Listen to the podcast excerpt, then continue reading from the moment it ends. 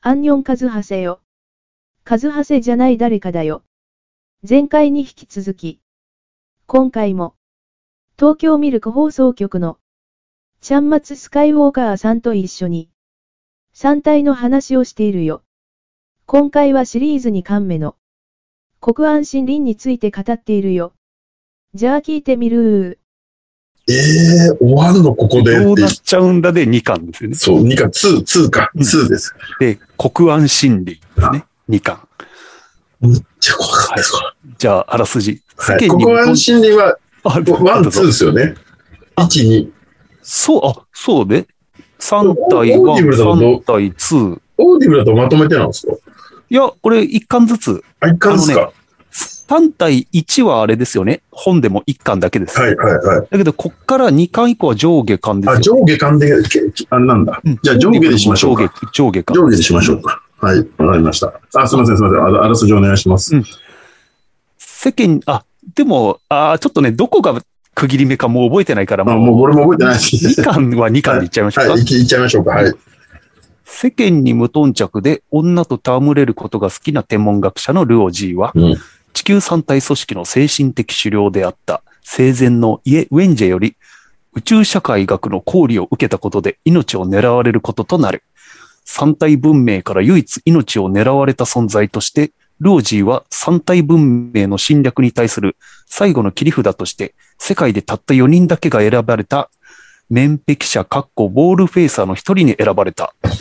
三体文明の到着にはまだ時間があるものの、三体文明が地球に送り込んだソフォンの存在により、地球文明は基礎科学を進歩させられないばかりか、すべての情報が筒抜けになってしまった。ウォールフェイサーは膨大なリソースを自由に使える代わりに、三体文明だけではなく、地球文明すらも欺きながら地球文明存続を達成しなければならない。各界のスーパーエリートが選ばれた面壁あウォールフェイサーの中で、唯一不甲斐ない人生を送っているルオジーに世間の反応は様々であった。そんな反評判をよそに、彼は自分の嫁探しを命じる。あまりにも仕事をしようとしないため、嫁、子供と引き離されたルオジーは、ある星に呪いをかける。生物兵器の攻撃を受け、長い人工冬眠に入ったルオジーは、他のウォールフェイサーたちには三体、あ、違うな。他のウォールフェイサーたちは三体文明が送り込んだウォールブレイカーによって次々に論破され、地球防防地球文明防衛に失敗していった。そんな中、ルオジーが100年後に目覚めた世界は全てが様変わりしていたのだったと。うん。はいこれで重要な、あの、話、なんていうはいはいか、氷が出てくるんですけど、はいはいはい。中社会学。その1、文明は生き残ることを最優先とする。うん。その2、文明は成長し拡大するが、宇宙の質、総質量は一定である。ああ、はいはいはい。でこの二つが、二つが重要な要素で、そそうれでにすよね。はい付はい。随して、技術爆発。宇宙の時間的スケールから見れば、たとえ文明が発定段階にある惑星があったとしても、突然、技術革命が起こり、ほ多文明の脅威になる可能性があるっていうのと、あと、再議連鎖。ああ、ああ。宇宙の文明と文明は文化的な違いと非常に遠い距離に隔たれているために、お互いに理解することも信頼することも不可能であると。はい。これを、ヒントを主人公の、えールオジー、はいプレイボーイのルオジーは、生前の、ね、一巻の、はいあの、ヤン、えっ、と、イエウェンジから、イエベンジェから教えてもらうんですよね、最そ初う最初に。うんうん。それを、なんか最初、アリが見てるんですよね。あの表現、すごいなと思っあれ、ヤンドンのお墓にいるアリアナでしたっけて。そうです。ででもも、アリともう一つ見てたものがいると。これはソソフォンですよ。三体が送り込三んで体きた。文明が見てたっていう、うんこれ、ここいつやべえってことになって、三体の中で。このね、あのー、2から本で読んだんですけど、 うんあのーこの最初の今の言ったお話のくだりってオオープニングじゃないですか。うんうん。多分、オーディブルだと5分10分で終わると思うんですけど、うんうん。実際まあ本でも10ページ、20ページぐらいなんですよ。おうおう。で、最初に読み出して、あの、ものすごく後悔が始まったんですけど、あの、この本なのかどうなのかわかんないですけど、う業界がないんですよ、これ。え、な、何がない業界をしてないんです。だから、え、みっち会り。話のところでも、全然業界ってみっちりなんですよ、基本。お、本当だ。基本、全然みっちりなんですよ。うんうんうん。で本当、だ。 10ページ読むのに10分かかるんですよ。でこれ 最初難しそうですよ、言ってるこそう。で、上、上下巻はさ、800ページあるんですよ。と。うんうん。あれの下りが終わるのに1時間以上かかってて。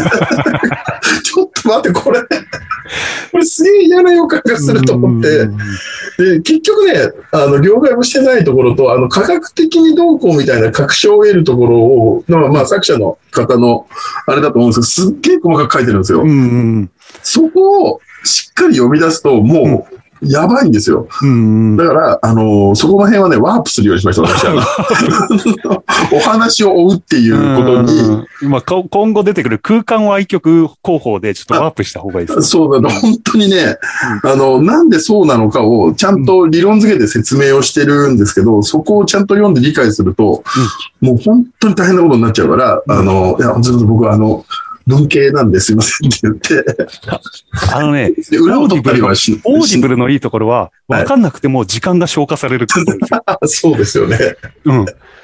わかんなくてもなんか進んでるっていう。そうそうそう。だから、理解しようとしても、はいなんていうか、時間が過ぎてっちゃうんで、そうですよね。あの、あれあいつどうなったんだっけっていうの は多々あって、で、あのね、国安森林は、はいその最初のアリの下りがすごい伏線で、はい。あ、そうですよね。あの最後に引っ張ってきますもんね。だから、あの、後で2回目読んだ時に、はって思うあーまあように確か多に分作者も確かに。作ってるかにと思います。なんか、おなんかブログみたいなの読んだら、中国ではこっから始めたらしいですね。 1巻目も。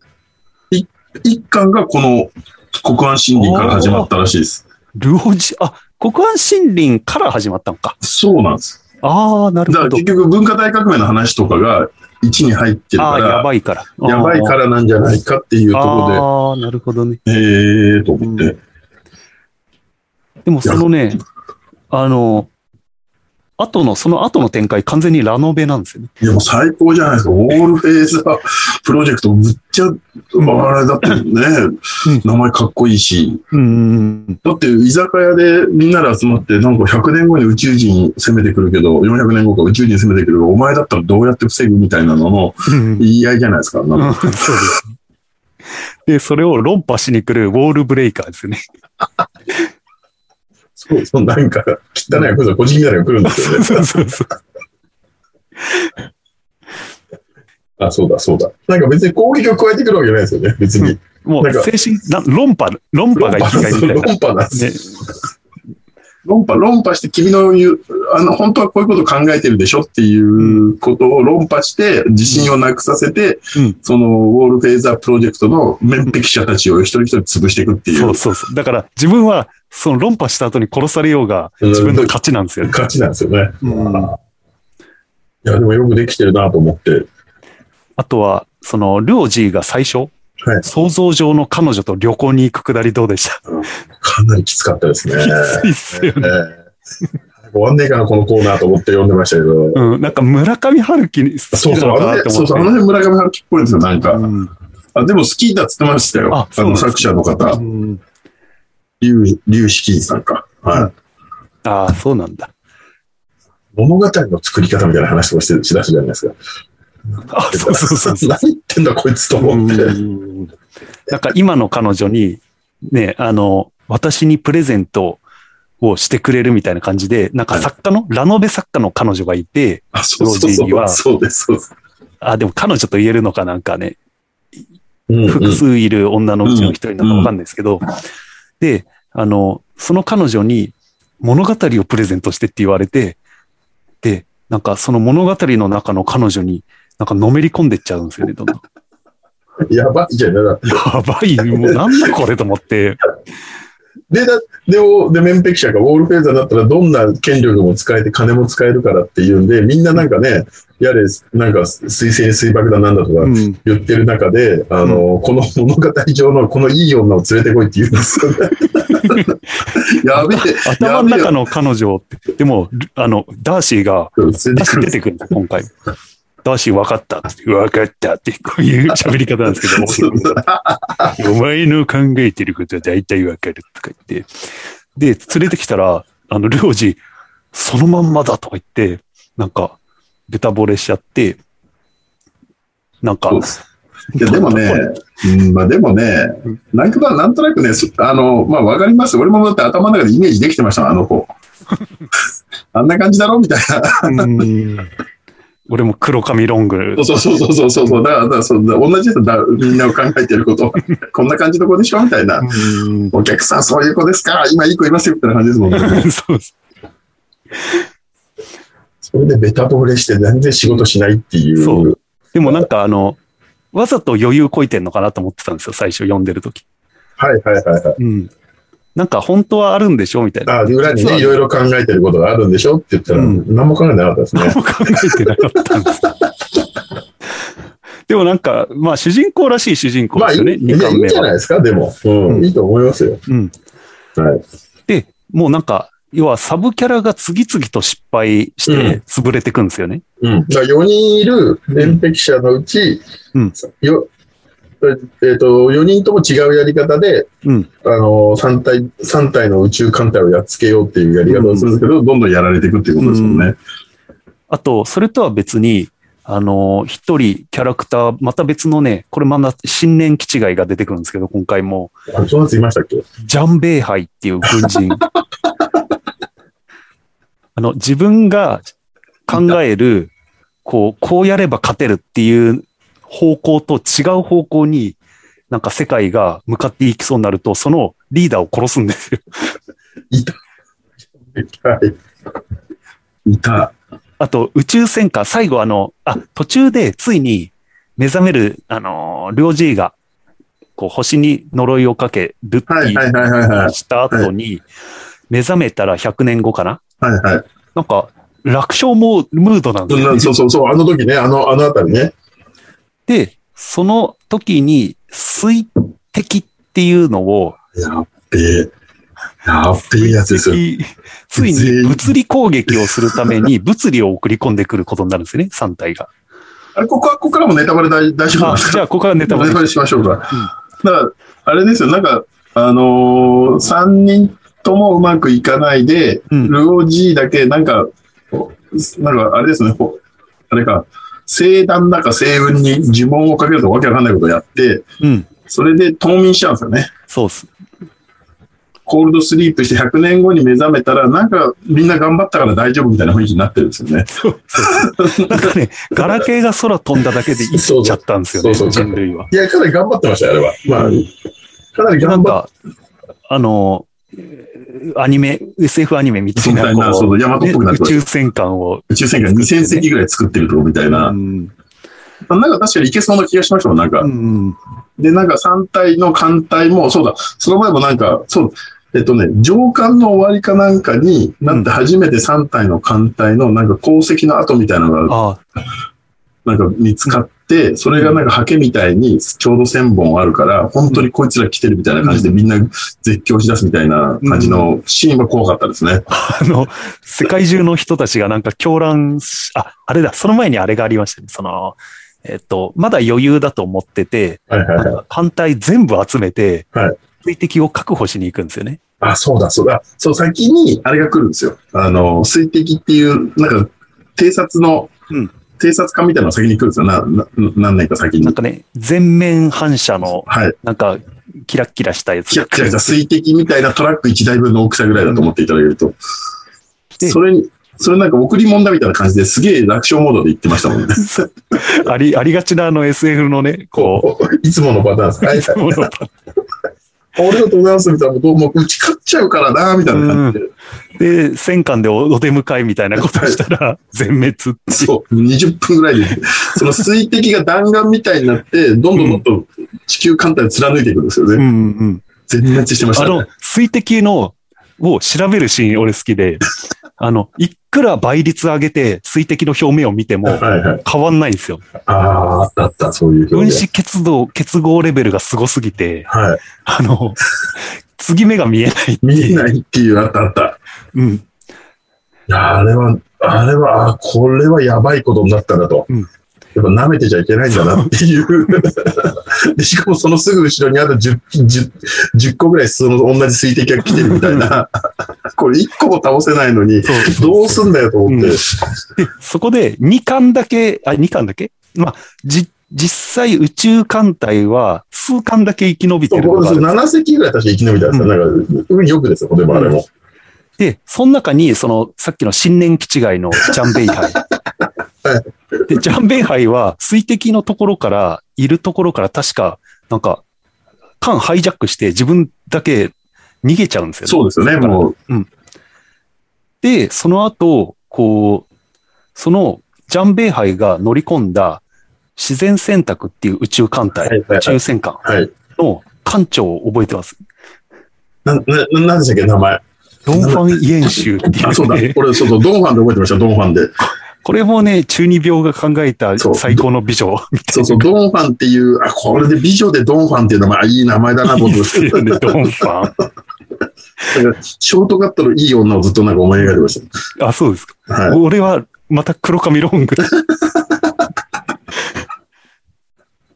いやで、いなやんかそう、そう、ドンファンだ、ドンファン。そうそうそう。自然戦隊の艦長。はいはいはい。で、最初みんな、こう、生き生きして、こん、この、まあ、結局宇宙、地球はもうあの水滴に滅ぼされる、はい。こんなん絶対叶わないと。はい。だから自分たちともう一つ艦が逃げて一緒に同行してたんですよ。で、この二艦だけで、あの、新しい文明、地球文明を作っていこうじゃないか。はい宇宙政府と名付けようみたいなこと言ってたら、はいだんだんおかしなことになってきて、なんか、あれですよね、ついに猜疑連鎖の氷が頭をもたげ始めると。そうですよね。だからん、二巻でやっていくっていうのも、うんどうやって生き残るかになっちゃうんですよね、頭の中でね。そまあ、そうだろうなっていうのも、なんか言わんとしてることは分かりましたよ。う。うん。なんかみんな人間が変わっちゃったように、はい。いつやるんだと。そうそうそう。でも、あれはでも、まあわか、うんなんとなく分かるからずね、極限状態でね、なんか、うんあの、 遭難とかしたりしたら、ああなっちゃう、もう、もう分からないでもないかなっていうのはありましたけど、うん。容赦なかったですね。 うん。しかも相手の方が一枚上手だったっていう ね。うん、あ、そうだそうだ。で、あとね、3巻通じて、これ唯一庶民の視点で描かれるシーンがあるんですよね。はいはい、いや、ありましたよ、そんなとこ。なんかね、アパートに住んでる中国のおじさんたちのやりとり。ちょっとね、 ちょっとね、3人ぐらいまだあなくてもいいのかとそう、なくてもね、まあまあ、3、三人ぐらいだね。うんはいはい。で、ダーシーの息子に、あの、騙されるおっさんとか、あ、いたいたいた。うんいた。で、やっぱね、三、この2巻で終わりでいいかなと思ったのが、終わり方がすっきりしてたんですよね。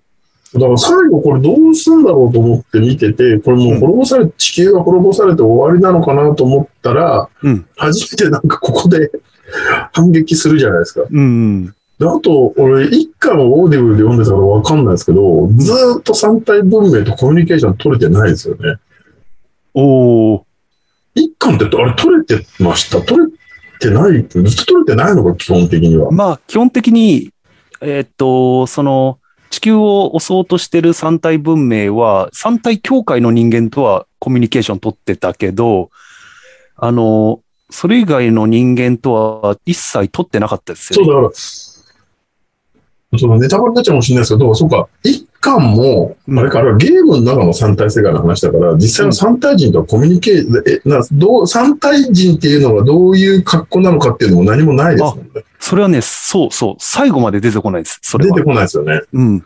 でゲームの中の三体のゲームの中のあれはありましたけど、ちゃんと出てこないですよね。要は、三体世界は、なんていうか、三体世界での三体人同士のやりとりは描かれるんですけど、あの、そソうだフォンそうをだ作るところとか、そうだそうだそうだ。うんただ人間が三体人を直接見て、その形を描写するっていう、のはないですよね。ない、わざとなくて、多分やっぱそれやると安くなっちゃなうっちかゃうからら、でしょうね。やんなかったんでしょうね。それは正解だと思いましたよ。それで初めて2巻の、2巻というか2のうん国安森林の最後でコミュニケーション取るじゃないですか。うん、そうそう。そううわ、すげえなと思って、こんなに引っ張ってて、よくできたなと思って、うん。まあ、ルオジが起点を聞かせて、なんか、最後勝つっていうんううん。やつでしたけど、あの、もうまあね、うぶぶっそれちゃいがましやたっね。ぱアリの、アリのやつそうですね。が、その他の3体、あウォールフェイサーが失敗した経緯とか、はい。その、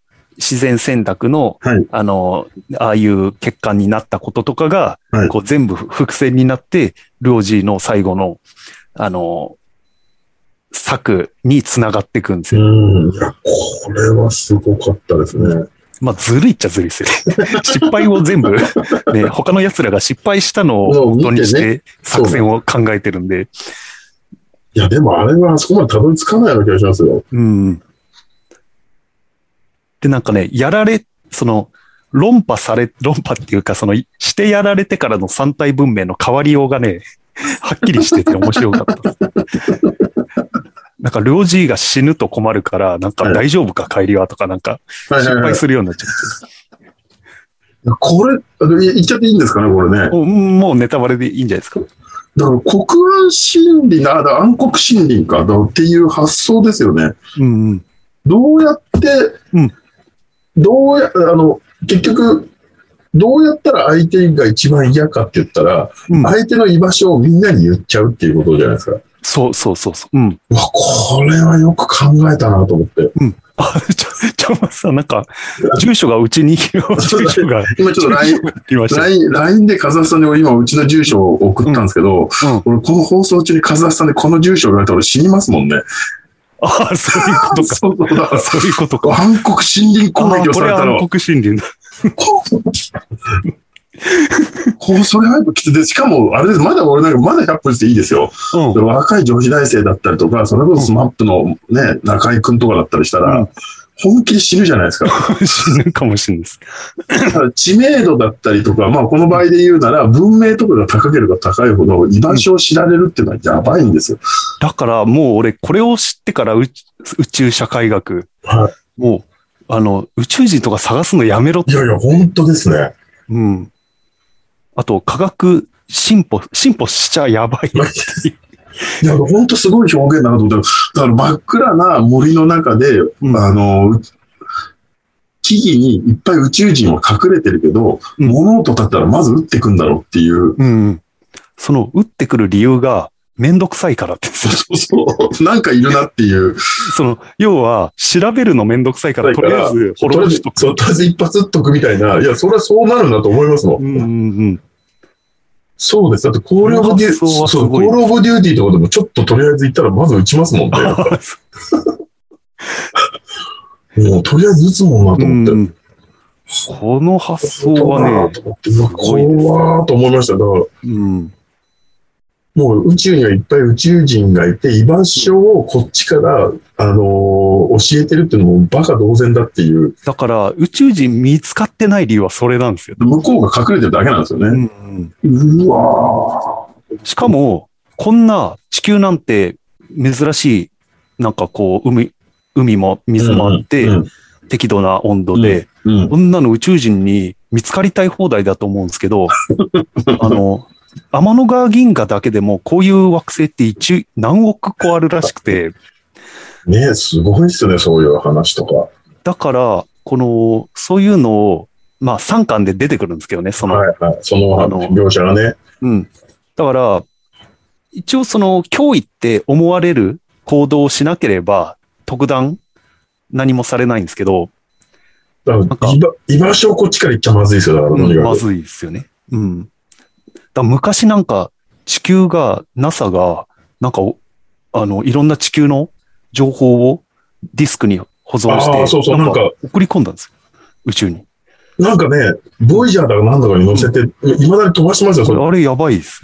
あれやばいっすよ、後ろ飛ぶとかないと。 何やっあれ、てんだって。あれ地球の住所とか書いてないんですかね。住所じゃなくて、なんかね、男女の、うん。なんか絵とか書いてありましたよ。あ、そうなんですか。はい。なんか、その中身みたいなのは公表されて、うんまあ別に変なことは書いてないですけど、うん。でもなんか、この飛行、宇宙、宇宙船が飛んできた方向を探って、いや、絶対わかると思いますね。分かっちゃう。やばいんですよ。水滴あれはきますよ、これ水滴来たらやばいんですよ。